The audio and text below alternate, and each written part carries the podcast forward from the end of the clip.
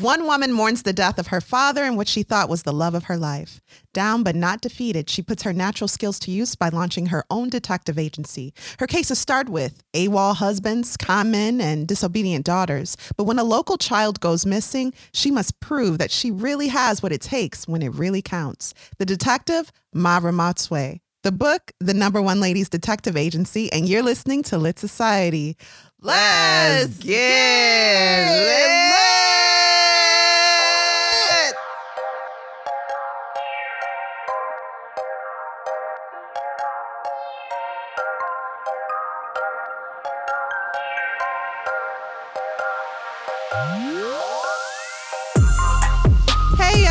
Kari.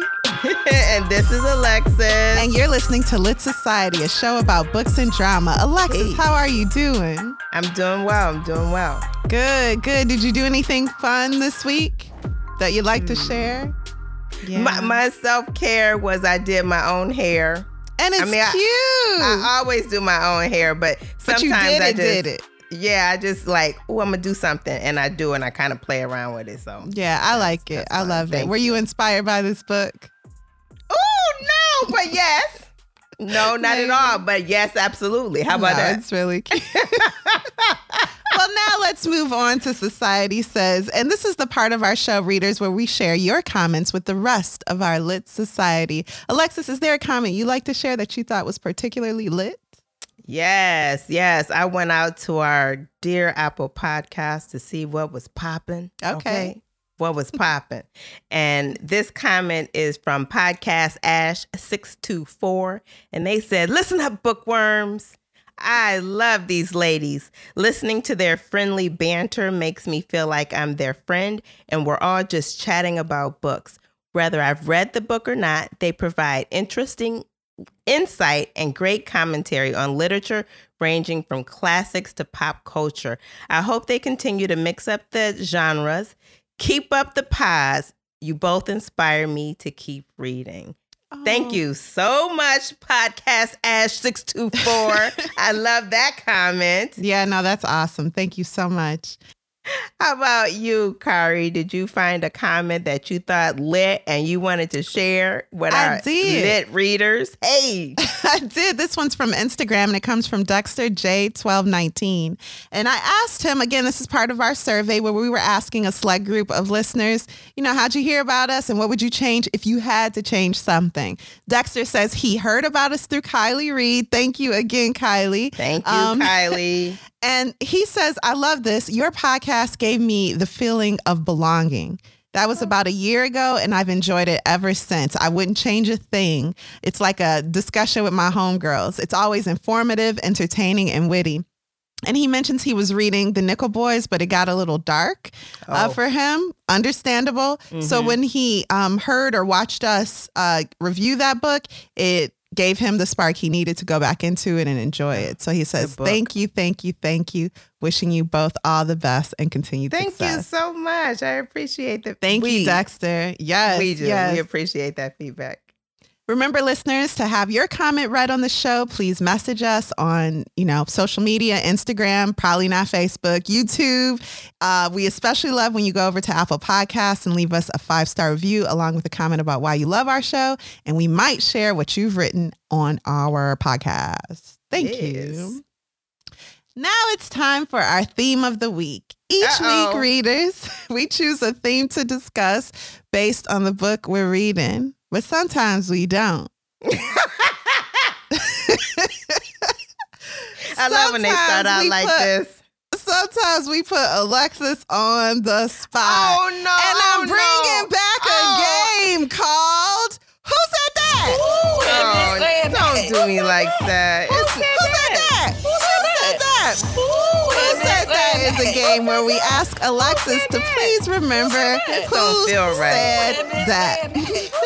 And it's based on books we've featured on our show. Oh, my goodness. Alexis, did I read them? Yes. Yes, you did, girl. Now, we're going to put a twist on it.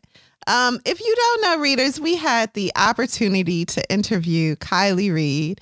We spent an evening chatting it up. Right. And we played a game called Culture Tags. And we're going to play that game with Alexis now. So long. Oh. So if you're listening at home, I'm going to read out the acronym. I'll explain the rules. But if you're watching on YouTube, it'll be a lot easier and you can play along. So Alexis. I don't even want to respond. I'm going to show you a card with an acronym on it and tell you which book it's from along with a clue. All you have to do is guess the acronym. The book? The acronym is the card. The card, okay?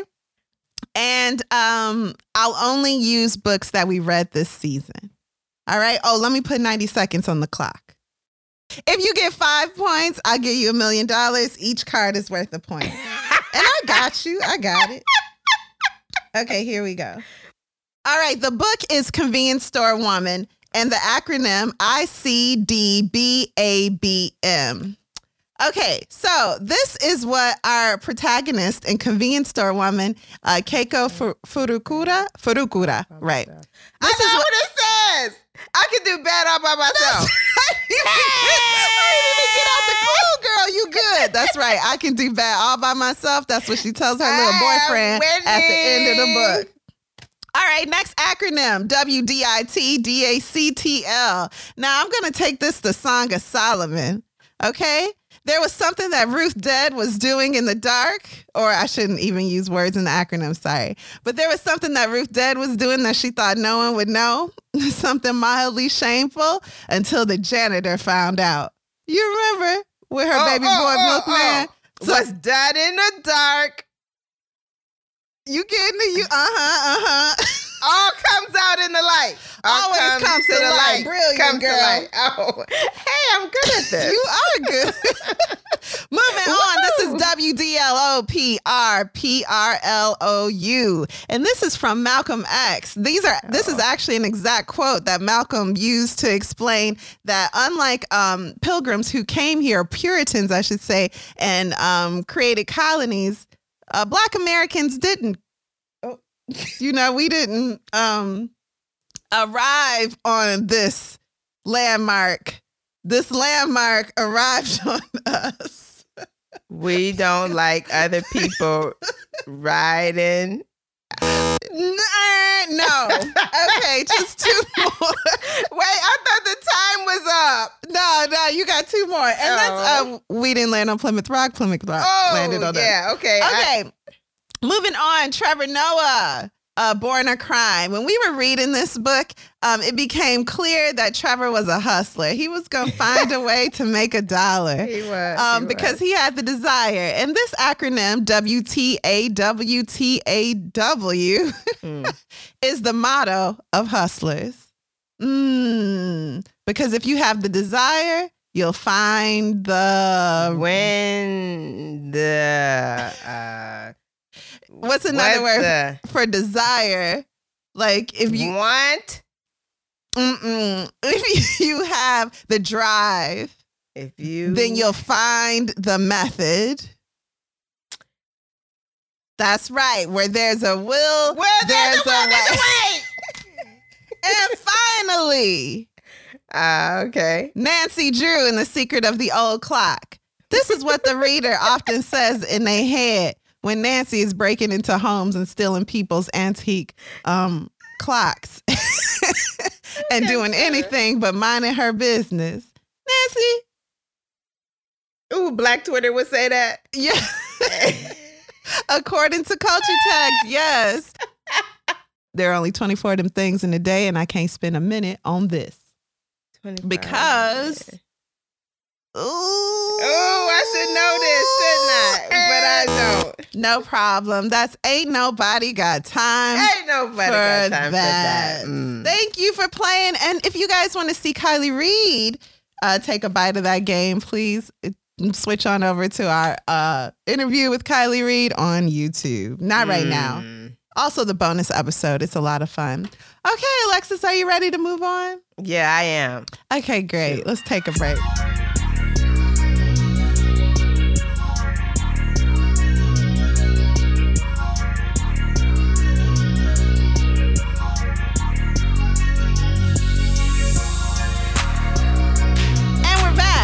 Alexis, can you give us some context on our book, No. 1 Ladies' Detective Agency, and our author?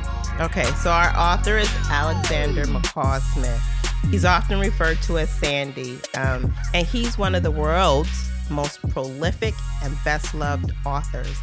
He is British-born in Zimbabwe, and he's educated in Zimbabwe, and at 17 moved from Zimbabwe to Scotland and attended the University of Edinburgh, where he earned a LLB, which is a Bachelor of Laws, and a PhD. For many years, he was a professor of medical law and worked in universities in the UK and abroad before turning his hand to writing fiction. He has written and contributed to more than 100 books, including specialist academic titles, short story collections, and a number of immensely popular children's books. He entered a literary contest, which produced his first book, called The White Hippo, and it's a children's book that was produced in 1980. The No. 1 Ladies' Detective Agency is the first detective novel for Alexander, and it was first published in Scotland in 1998. After publishing the second and third novels in the series, all three were released in the United States in 2002, and it was popular. It didn't pick up in England, though, until the release of the fifth novel in the series. He found his success with the publication, the No. 1 Ladies' Detective Agency series. After that, Alexander practically became a household name. The series has now sold over 20 million copies in the English language alone, and since the books took off, he's devoted his time to writing. The book was adapted to screen in 2007 and adapted to stage in the fall of 2015, where it was performed in Cape Town, South Africa. He has several series books, and they have been translated into 46 languages, and they've become bestsellers throughout the world.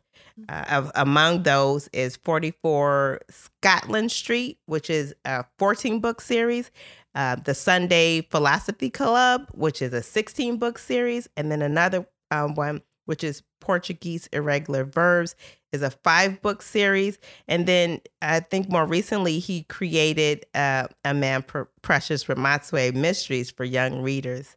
I think there's a couple more, but in addition to the series that he's written, he's also written a number of standalone novels, including Emma, a reworking of the classic Jane Austen novel. He has also authored, as mentioned before, a lot of nonfiction titles. He's got a lot of awards. He's got honorary doctorates. He visits Botswana at least once a year. Kylie, do you have anything you wanted to share about Alexander? So Alexander, Sandy, as I call him. Oh, friends. friend. Hold on. A couple things about him. He seems to have a genuine love of the people of Zimbabwe, for the people of Zimbabwe. Like you said, he was born there and basically grew up there, left when he was 17. And you said he went to the University of Edinburgh. Uh-huh. So I think he still is a professor now at the University of Edinburgh, a lawyer professor, because he's like a lawyer by trade, a lawyer, writer. He seems very intelligent. The idea for my, what's her last name? Ramotswe.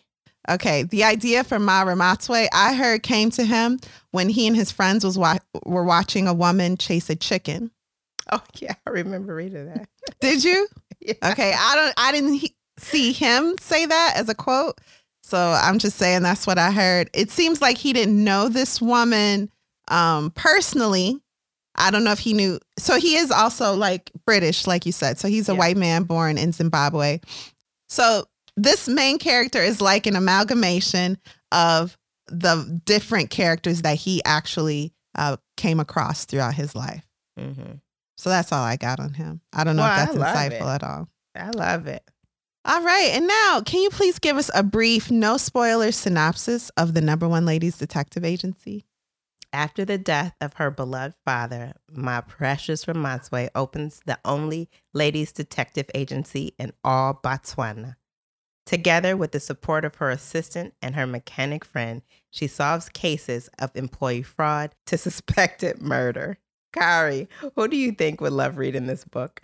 I think this is a nice, fun, if you're looking for a book that isn't serious at all, and is kind of like a little bit of good humor, then maybe you would like this book. You're not necessarily going to, in my opinion, going to take away some big meaty theme from it, but you might have a good time entertaining yourself. Reading it. I'm trying not to step on the final verdict. Yeah. So that's who I think would enjoy it. What about you, Alexis? What were your first thoughts of the number one Ladies Detective Agency? So this book was recommended to me many moons ago by a colleague and friend. And at one point in my life, I wanted to be a private detective. So I was immediately interested. I didn't know that. Yeah. I went to school for to be a paralegal. And I was hoping that that would lead off into, you know, the possibility of being a detective. But I think I needed to do some police schooling as well. So, and you tried. You were like a not a parole officer. What do you call them? Correctional officer. I was not in my life. Professional snitch. No, that's so illuminating. Okay, very cool. Yeah.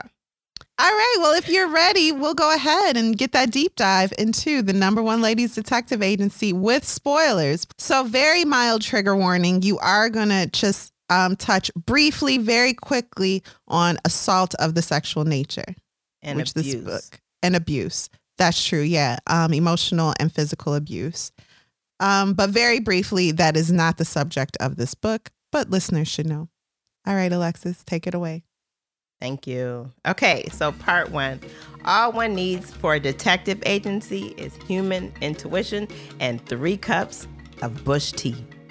Mma Ramotswe set up the number one Ladies Detective Agency with the proceeds of the sale of her father's cattle. He owned a big herd and had no other children, so all 180 of those cattle went right to Mma Ramotswe when he died. While on his deathbed, he told Mma Ramotswe he wanted her to have her own business. She could get a good price for the cattle, sell them, buy a business, maybe a butchery, a bottle store, you know, whatever you like. Ramotswe was like, she took her father's hand in her hand, and through her tears, she told her father she was going to set up a detective agency down in Gaborone. No, you idiot. And then he died. Right. Exactly. He was like, but oh, you idiot. There was public interest in the agency when she set it up. She had a radio interview. In that interview, they questioned her qualifications. And then there was a positive news article, and she placed that on a board outside the agency. It was a slow start, but soon her services were in considerable demand, and she handled cases from missing husbands, creditworthiness of potential business partners, and suspected fraud by employees. And in almost every case, she was able to come up with at least some information for her client. And when she could not, she waived her fee. And she quickly learned that people had a loose tongue, especially when you told them that you were a private investigator. They were word of mouth moves fast. Mm-hmm. Let me tell you a little bit about this father she loved so much. His name was Obed, and he worked in the mines of Johannesburg and would return to Botswana once a year. He had a wife there. And while in South Africa, he made a point of saving his money and buying cattle. Cattle are the prized possession of the people of Botswana. One day, while in the mines, he came across some men throwing another man off a cliff. Well, to avoid suffering that same death, he returned to Botswana. A few years after he returned from Botswana, his wife died, and Precious was only 4 at the time. Her father brought in a cousin to help raise her, and that cousin trained Mma Ramotswe well. And by the time she went to school at 6, the teacher praised the cousin for her fine job teaching Mma Ramotswe. The cousin looked after Mom for 8 years until she herself got married. She married a wealthy man who had 2 buses. She wanted Precious to come live with her, but her father wanted her to stay with him. Precious was good at drawing while in school, and one year she entered an art competition for children. In this competition, she found that she won the prize. So her teacher, her father, the principal, all went to collect the award. I think they had to drive over to Gaborone, which is, I think, the capital city. When they arrived, Precious noticed her drawing had a label referring to her drawing as Cattle Beside Dam. Precious was immediately concerned. She was like, I don't want this prize. It would be for a lie. I drew a picture of goats. So when the Minister of Education went to present her with the prize, Precious was like, wait. I can't accept this because I drew a picture of goats and that she's very honest. Cattle. Mm-hmm. So the Minister of Education looked at the picture and he's like, hey, it looks like goats to me. They got it wrong and you get the prize. You know, you're the most truthful child I ever had.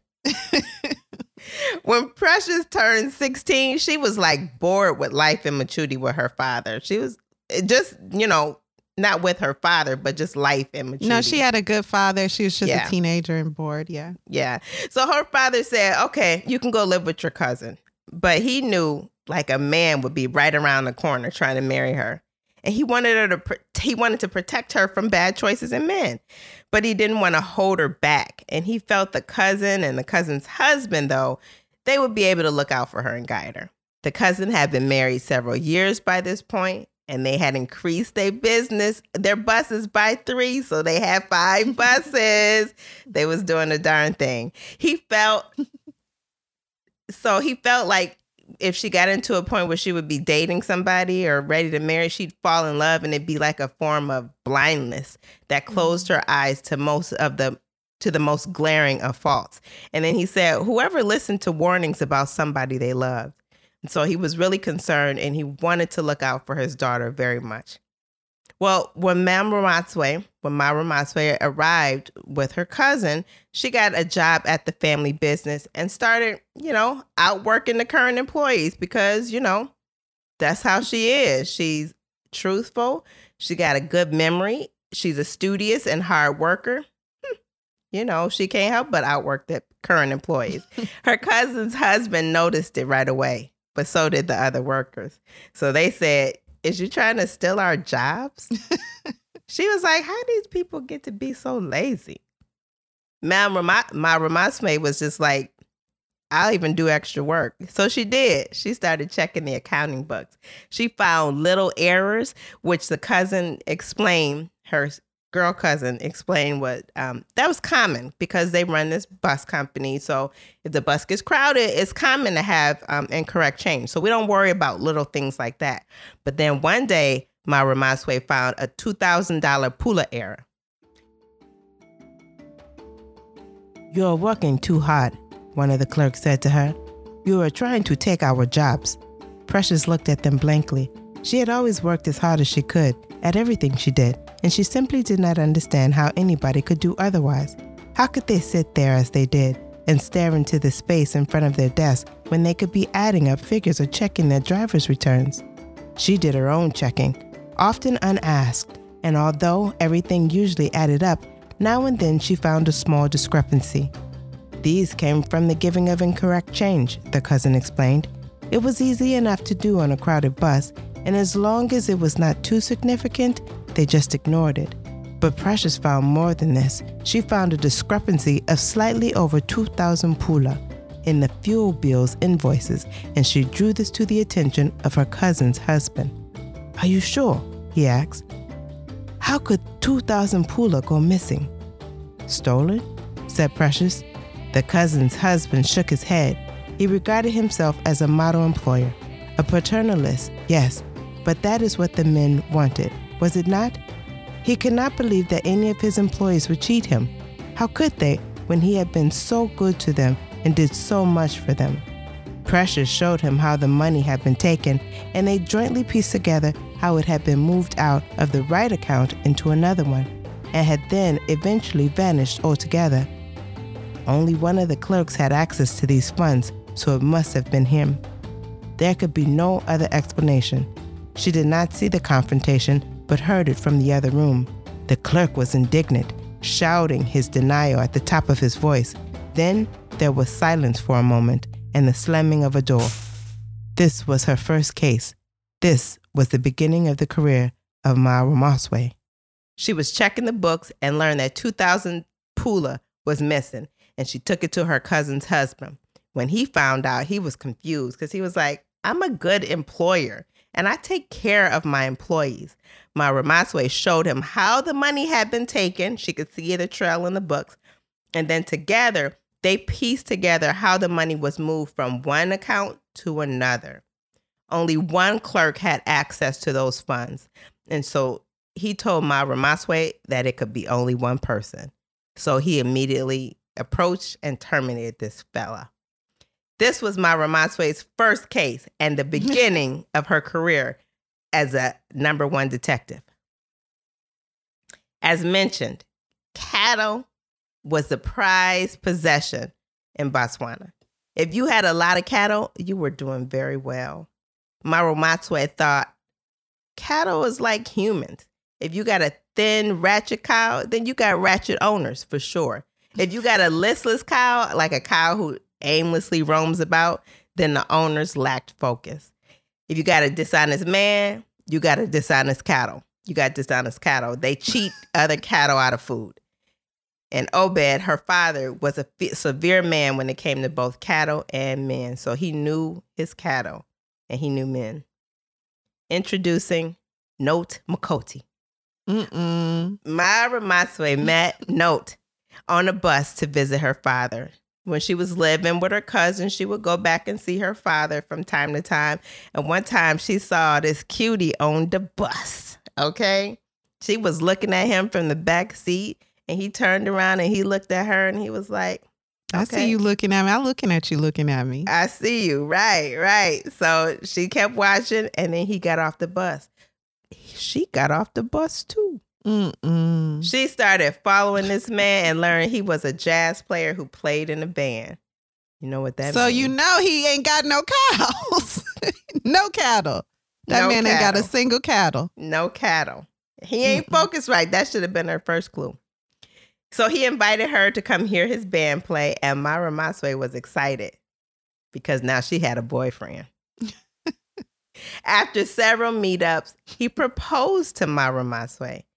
Then he violently took her virginity, and 3 weeks later, went to her father to ask if he could marry her.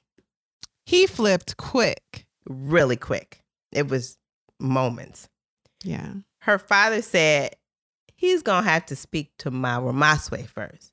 He told Ma she didn't have to marry anyone she didn't want to. She didn't have to marry him. She just didn't have to. Those days were over. There's no need to put yourself in a I have to marry this man position. Well, yeah, because her father was intending to give her everything she needed to survive on her own and be autonomous. Mm-hmm. So he was like a forward thinker. She didn't need a man to justify her existence, especially not this man. The daddy knew right away. He knew this man wasn't no good. Yeah. At this point, Mma Ramotswe could have said no. Her father wanted her to say no because he had sensed that note was no good, as Kari mentioned. But Mma Ramotswe wanted to marry him. She even thought, I know he's a bad man. And by bad man, I mean he was physically abusive. Mm-hmm. But Mma Ramotswe knew that. You know what? She felt like a lot of women do. She felt like she could change him. She lived for the meetings with Note. She was addicted to him. She wanted to be with Note. Well, after they got married, she mentioned being pregnant. He told her that baby wasn't his baby. He told her, don't you ever talk about that baby again. And then he beat her badly, sending her to the doctor. Well, now he didn't send her. She went on to the doctor herself. Mm-hmm. The doctor urged her not to return to that abusive relationship. However, he knew because he had seen these situations before, and he told her to be careful. When she returned home the next day, Note was gone. He took all his stuff and even slashed the mattress. Now, what was the point of that? He's just a petty man. Mm-hmm. Mm-hmm. A neighbor found someone to take her back to her father. There, Mma Ramotswe cared for her father for the next 14 years until he died when Mma Ramotswe was 34. She was a mother for 5 days and a veteran of a nightmare marriage. After that marriage, she never wanted to marry again. Part two. What? So the physical abuse led to the baby not lasting, right? Yeah. So we should emphasize that. That man was really bad. Yeah. Yeah. They don't outright say that in the book because her last visit to the doctor, she was fine. Mm. But the baby did live for 5 days and died. Mma Ramotswe received the money from the sale of the cattle. The lawyer told her she had a lot of money. She could buy a house, a business, do it. Just like her father, you know? Mma Ramotswe said, yes, I'm going to do both of them. He said, okay, I'm glad to help. I can give you advice on that. What kind of business you going to do? She said, a detective agency. He said, ain't none of them for sale. No, but seriously, what you going to do? I mean, they don't even have those here. Mm-hmm. She said, no, I know. I'm going to start one from scratch. He said, you know you could easily lose this money, right? If you make a bad business decision, especially if you don't know what you're doing. Then he said, can women even be detectives? Is that a thing? She's like, have you ever heard of Agatha Christie? And besides that, you talking with your pants unzipped, yo nasty. And, you know, she walked out the office and she found her a place of business on the edge of town where a lot of people would pass. And she saw this almost as effective as having something in the daily news. The building had been run down by squatters, and when the owner returned, he removed them from the building. So the building had been empty a year, but it was badly damaged. People had come in to see the building previously, and it was like, ooh, too much work, and backed out. But Ma offered cash for the building, and the owner took it in a hurry. She called in a builder to fix it all up. All the damage, she painted it, she brought curtains, and splurged on the purchase of new desks. 2 new desks, 2 new chairs. Yes. Her friend, Mr. J.L.B. Matekoni, they were friends when her father was alive, so he's a longtime friend. He fixed up a typewriter for her that she could work on. Mma Ramotswe went over to the secretary of school and hired her a secretary and an assistant, I tell you, because how can you have a detective agency without an assistant? Mm-hmm. Right. That's what she got. This Mma Makutsi was a widow of a teacher, and she had just passed exams with a 97%. Mma Ramotswe wanted the best for her school, and it sounded like Mma Makutsi was the one. Part 3. So now we know a little bit about Mma Ramotswe, her father, her upbringing, how she became the number one lady owning a detective agency. Let's talk a little bit about a couple of her cases. She had plenty of cases, I tell you, plenty. And the book tells you about them. I'm only going to discuss 2 of those cases. The first case, and it was her very first case, is the case of the missing man. Mm-hmm. The missing husband. The missing husband, yes. The missing husband. When the agency opened, they waited around for a client to come, and eventually the first client arrived, Mma Malatsi. Her husband had gone missing. He was 40. He was he had a business. He was selling furniture. So maybe he was running from creditors. Nah, that's not it. The business was doing well. Well, what about cheating? Nah, Mma Malatsi said, that could have been an option a year ago, but since he joined this church, I don't think that's the answer. He wanted his wife to come to join this church with him, but she was like, nah, that's not for me. Maybe you go along. So Ma agreed to take the case. Mma Ramotswe agreed to take the case. She checked out all the Christian churches in the area and finally found the one Mma Malatsi's husband joined. When she met the Reverend, she knew right away the search was over. When he mentioned the Malatsi name, the Reverend said, who are you? You the police? You the police? And she's like, no, I'm a detective. I'm a detective. Not the police. I'm a detective. Well, he said, okay, well, yeah, he did join. All right. We do know him. But he said he wasn't married. So. But he did come up missing. Here's the story. The Reverend said he took his 6 disciples or church members down to the water. It was baptism day, right? He took 6 sinners in and only 5 came out. He said they were standing in chest-deep water, and when he turned around, there was only 5 sinners remaining. God had taken one of his people in the bosom. Or an alligator or whatever. No, God had taken his person in the bosom. That's what the preacher said, yeah. Okay. Mm-hmm.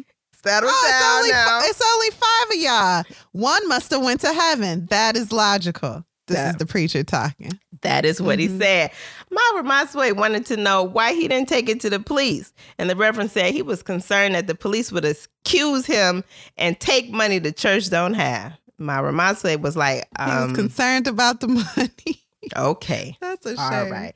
He said, but Mma Ramotswe was like, it's rainy season and even a good swimmer will have difficulty. But if you're a non-swimmer, you don't have no chance.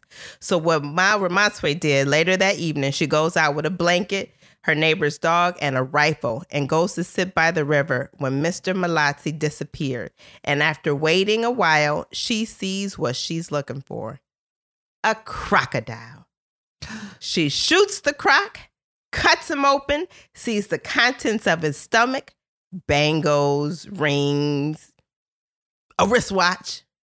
She takes the wristwatch to Mma Malatsi and asks if this is her husband's property. She says yes, the case is solved. That was her very first case. She had a few cases after that. What a downer. Can I just say this man was obviously eating, it's a crocodile or alligator? I don't know. Crocodile. So this man was obviously eaten by a crocodile when he was getting baptized, but it's not sad when you read it. It's just like, oh, man remains. She solved the case. She solved the case. The lady, this your husband wristwatch? And the woman's like, yes, I solved it. I did it. But the lady is also like, oh, okay, well, all right. Give me his stuff. I'll go. She wasn't emotionally attached. So later, Mma Ramotswe was like, I wonder, did she really kill him? She said, well, oh maybe not. But I don't know. Her reaction wasn't quite right. Did she send him out there? After her first few cases, she decides to purchase a book by Clovis Anderson. On detection. This book is on detection. It's called The Principles of Private Detection. And she then kind of uses this book as a guide in her cases. At one point, Mma Ramotswe said she is like putting out more money than she's getting. So her friend, J.L.B. Matekoni, recommends she picks up a rich client. Well, what happens next? In pops, she get a rich client. A rich client. Mr. Patel. Mr. Patel is one of the wealthiest men in the country, if not the wealthiest. But amongst the Botswana, is counted as little because none of his money has gone into cattle. And money not invested in cattle, as everyone knew, is but dust in the mouth. Now, Mr. Patel had 4 children, 1 son, twin daughters, and a young daughter of 16. Her name was Nandira. Nandira does well in school, but she is a modern teenager and she wants to do things on her own. Mr. Patel had married off his twin daughters, and set them up fine. They're living in their family compound with their husbands and everybody has a Mercedes. Life is good. But Nandira is 16. She don't want nobody making and choosing her husband for her. She want to be like modern. Okay, modern people. But Mr. Patel believes his daughter is seeing a boy in secret. And even if she denies it, he knows there's one. And he will not allow it. Not in his house. He don't care what the outside modern people are doing. It's not going to happen in his house. So he told Nandira, I don't care what the other kids do. In my house, we're not doing that modern stuff. Mma Ramotswe says, sir, I'm a modern woman. I understand those modern ideas. He said, listen, lady, I need your help to figure out who my daughter is seeing so I can go have a conversation with him. Are you going to take this case or not? She said she'll take it. So the next day, she goes to the school and she waits out for Nandira. When Nandira finally comes out, Mma Ramotswe follows her on foot.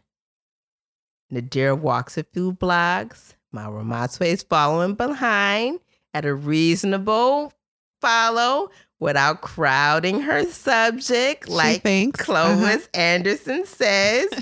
And as Nandira turns the corner, she holds back and waits. And when she finally goes to turn that corner, Nadira's gone. She like, damn it, I'm not listening to Clovis no more about this. This don't make sense. So Mma Ramotswe decides she didn't have time to go very far. She could have gone into this house or this house. So I'm going to go check and see in one of these houses which one she's in. So she goes to the door pretending to be somebody from the school. And she said, I'm looking for a boy named Sifo. And they tell her no one lives here by their name. She presses a bit more and she learns that it can't be this house or the house across the street. Mma Ramotswe was puzzled.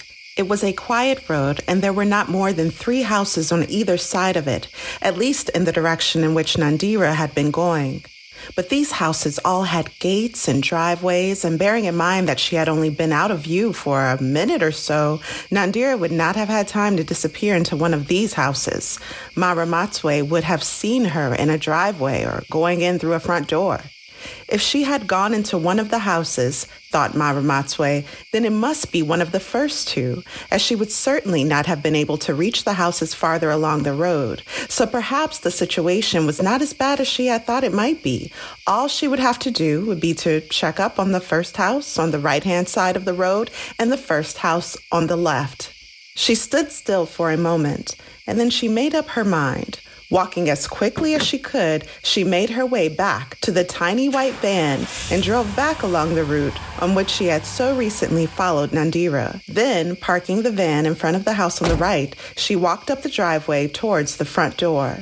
When she knocked on the door, a dog started to bark loudly inside the house. Mma Ramotswe knocked again, and there came the sound of somebody silencing the dog.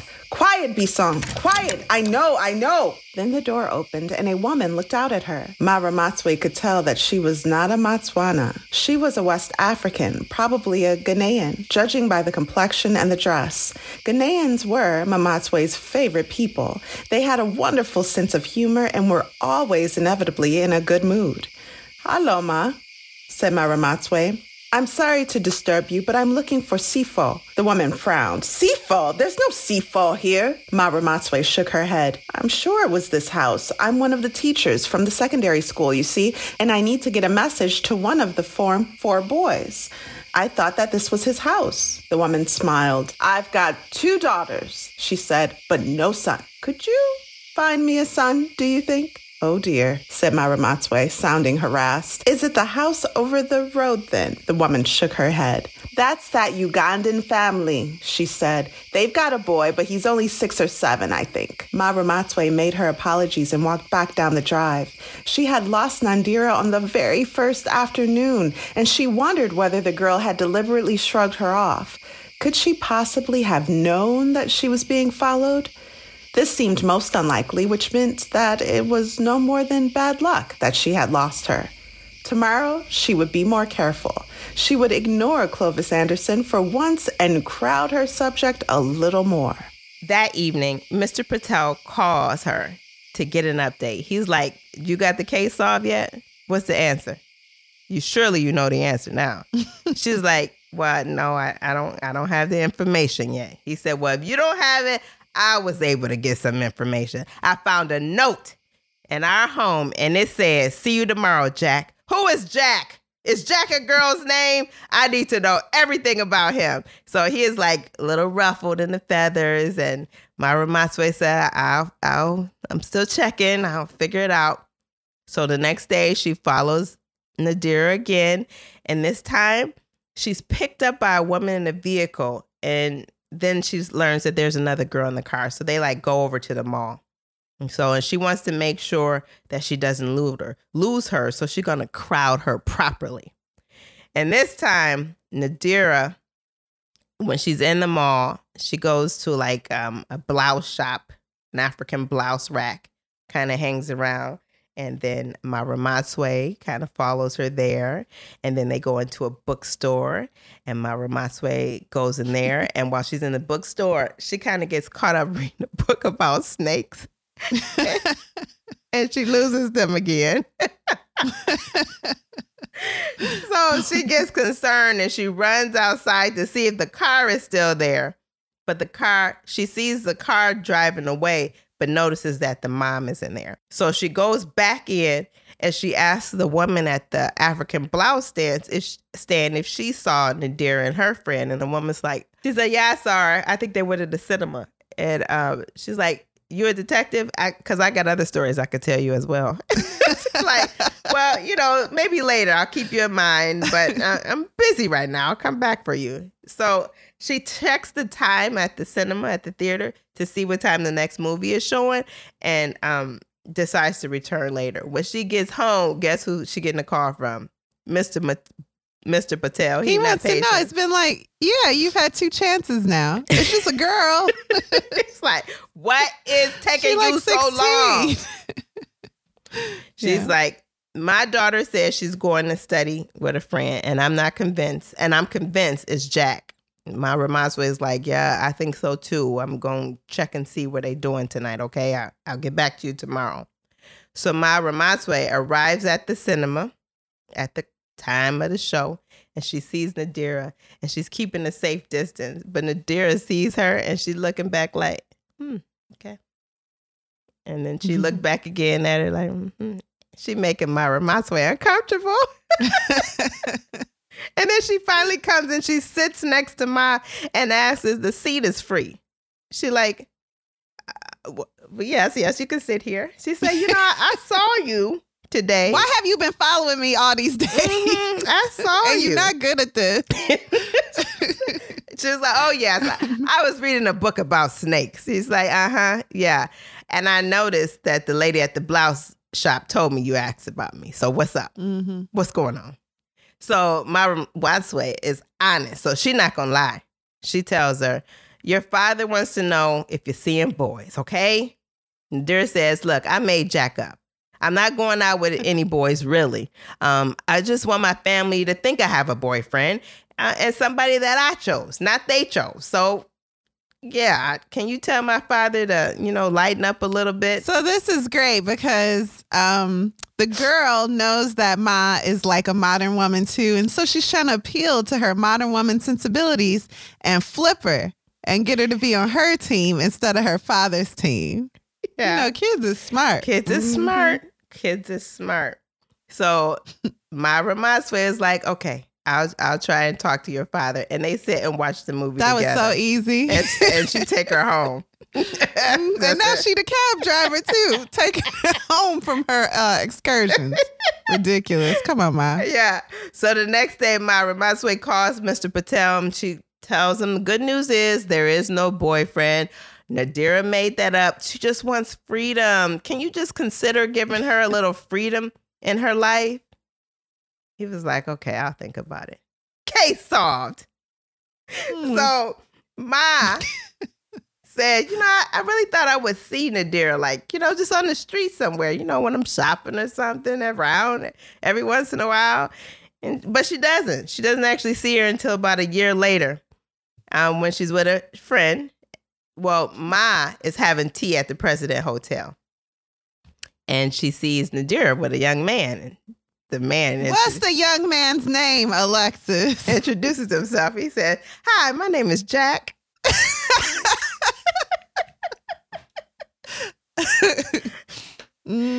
So there are a lot of little cases like that. There's a case about a stolen car.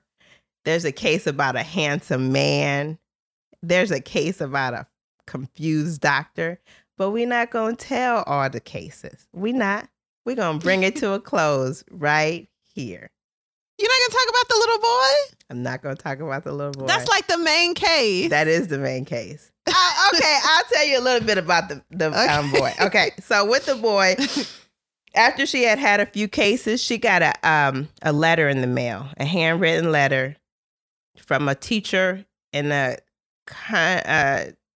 another country, maybe Yeah, I think it's another country, or is it another city within Botswana? Anyway, it's a good distance away. And when she receives this letter, she's like, you know, I can't really do anything with this. And the way it sounds like this kid is dead. The kid is 11 years old. And it's just like, I mean, I really can't do anything with this. So as time goes on, in the letter, though, the father asks, I don't have money to pay for this, but I will. But if you could look into it, you know, while you're doing your cases, if you could look into it along the way, get some information, I would really appreciate that.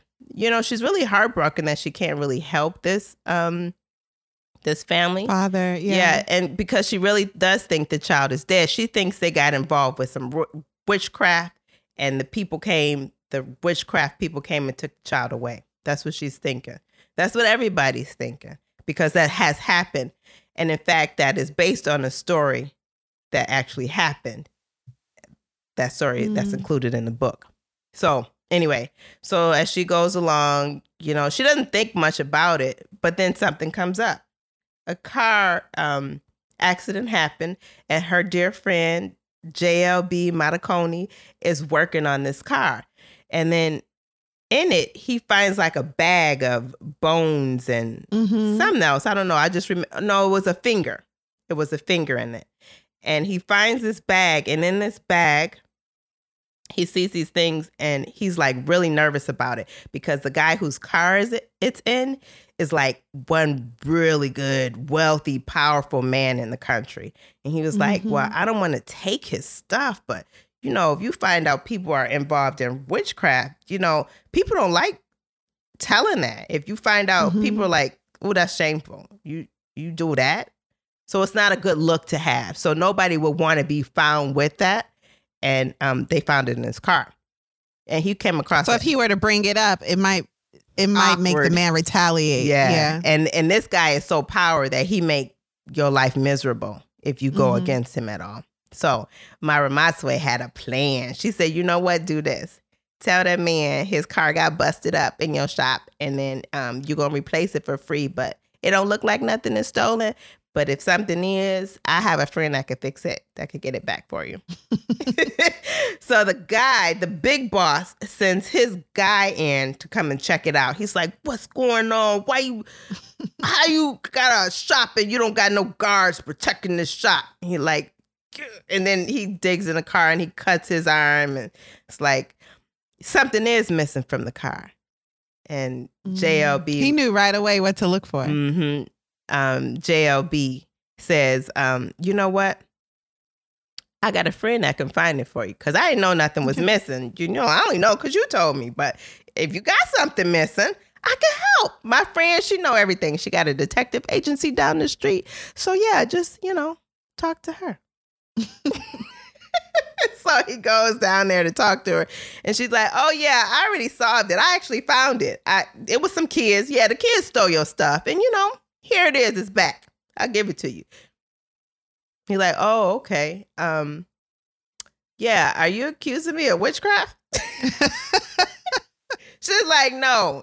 But honestly, I would like to know where you got it from so I can meet those people. This is a human finger. Why do you have a finger? Now, she didn't ask him about that finger. She just tried to mind her business, because it's a powerful man, remember? She couldn't approach him like that. All she could say was, you know, I could use some of those services as well. I could use those services. So he told her where to find the person. So he shares his information, as we said, and then he finally goes over to, she finally decides to go over to where the witch doctor is, right? I think it's like a 4-hour drive away. Anyway, it's really far, in the middle of nowhere. So she goes one day and to the house, and the witch doctor, the man is not there, but the wife is there. So she kind of charged her up and was like, the wife is mean, but also like abused, obviously, or like scared of everything. Yeah. So she's like, so what's good? Why you kill that kid? She's like, I didn't kill that kid. That kid is still alive, for real. And I will take you to him. It's like, okay, you better take me to him. And then they're riding in his car because that's another 4-hour drive, right? Mm-hmm. And she's like, well, the wife of the witch doctor is like, well, you kind of rude because you're not even talking to me. She's like, I ain't got to talk to you. You're only telling me this because I threatened to tell the police on you.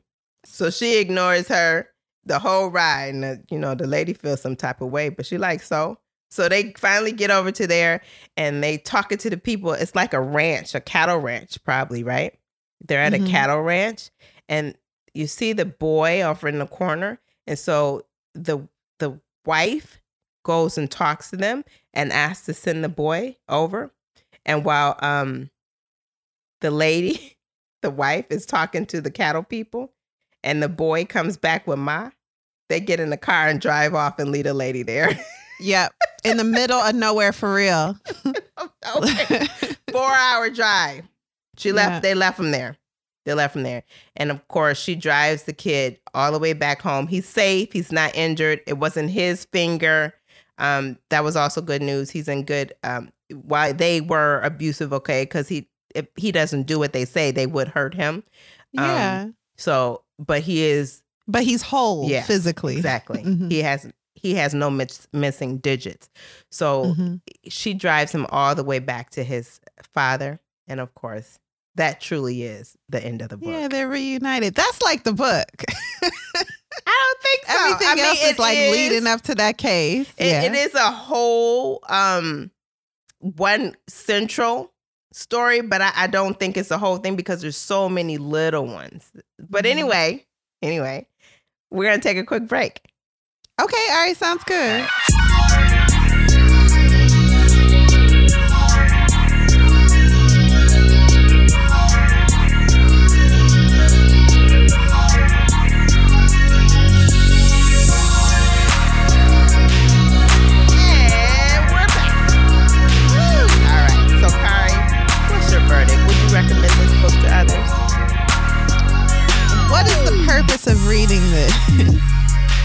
For me, I felt like a lot of things were happening that didn't lead to anything. So I didn't really enjoy. I was waiting for something to happen, and then the book was over. So I felt like, well, what was that for? Why? So no, I wouldn't recommend the book. I know it's very popular. People obviously enjoy it, and it's a whole series. But there was no intrigue. I never was on the edge of my seat. All of these cases are just happening. I don't feel invested in the outcome. And I just, I thought it was kind of silly and not in a good way. I don't know why people write from POVs that they're not a part of. So he's a British author born in Zimbabwe, a man, and he's writing a Black African woman's life and surrounding her with a world of Black Africans. I don't know why. I just don't know why. And it might be fine and innocent, but it's like American Dirt or Memoirs of a Geisha. I don't know why that happens. I don't understand where you get off feeling like you can write other people's lives. What makes fine. Yeah, what makes you so comfortable? Why do you feel so comfortable doing that? I don't know. It's just weird to me. It makes me feel weird. So, no, I wouldn't recommend it. What about you? What'd you think? What's your final verdict? And would you recommend this book? So, yes, I would recommend it. And because it is a light book, it's just very light. I like Mma Ramotswe, the character. I feel like it's there's a little love story, there's a little detective work, and it's not big detective cases. This is not a murder mystery book.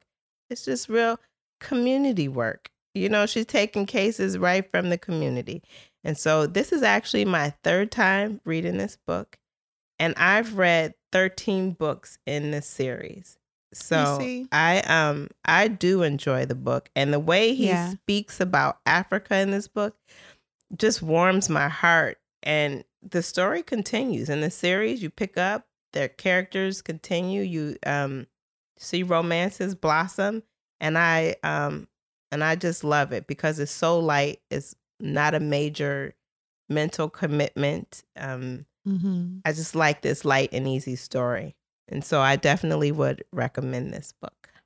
I also felt like the arch for Ma's character wasn't strong enough. Like, what is she reaching for and what's stopping her that she overcomes? What do you think about that? What is her character going through? What's the purpose of her? What's her purpose? She wants to have a successful detective agency. And she wants to be the best one in Botswana. Mm-hmm. And so that is what she's reaching for. So the people are coming to her, and the more people come to her, the more people know about her. And that's what I think it is. Mm-hmm. I it's not that deep. Everything doesn't have to be Anna Karenina. Yeah, it's not that deep. It's not. It's just really like, I feel like it's laid back, slow community, and I love it. Mm-hmm. Like, you could just relax and read this. This indeed is a beach read. Mm-hmm. Oh, for sure. Yeah. For sure. Yeah. And it's not like a big mental think. It's not taxing at all. Mm-mm. I like it. It's really light. The books are easy to read. And I think they're fun because the little cases and the little quirks within the little cases are fun because they're just so light. And if you want to take away a break from the pressures of the world, you could definitely pick up this book without any mental tax and read it through. Mm-hmm. That's what I like about it. Yeah, and there are these mild problems that she's solving, and that too can help when you feel stressed out to read about someone else. So really, these are huge issues. There's like dead people she's finding, body parts, but it's written in a way where it's just all, it's fine. And it's you chuckle, Yeah. It's not a big ha ha ha. It's just like, oh yeah. It's fine. And I just like the ease of it. That's what I appreciate. It's like tea. This book is like tea. It's not Henny. Oh. This is not a very complex cocktail here. This is tea. Mm-hmm. This ain't simple. Even Earl Grey. It's just a lemon juice and ginger. It's bush tea. Correction. It's bush tea. It's bush tea. Thank you. And it's, it's pumpkin. Pumpkin and a little chicken. She love her pumpkin, a pot of pumpkin. I don't like pumpkin. You know what? It feels like a children's book for adults. And there's something in that. That's like approaching it from that perspective. I totally get it. Mm-hmm. I totally get it. And we all need stress relievers. So yeah, it's a children's book for adults. And he is a children's book writer, so I can appreciate that. He's got a great series of children's books as well. So I've never read any of the other series books that he has out there, but I definitely appreciate this one because it is not a heavy book at all, and it's such an easy relaxing book to read, to just take a break. All right, well, that is fantastic. That is our show for this week. What are we reading next week, Alexis?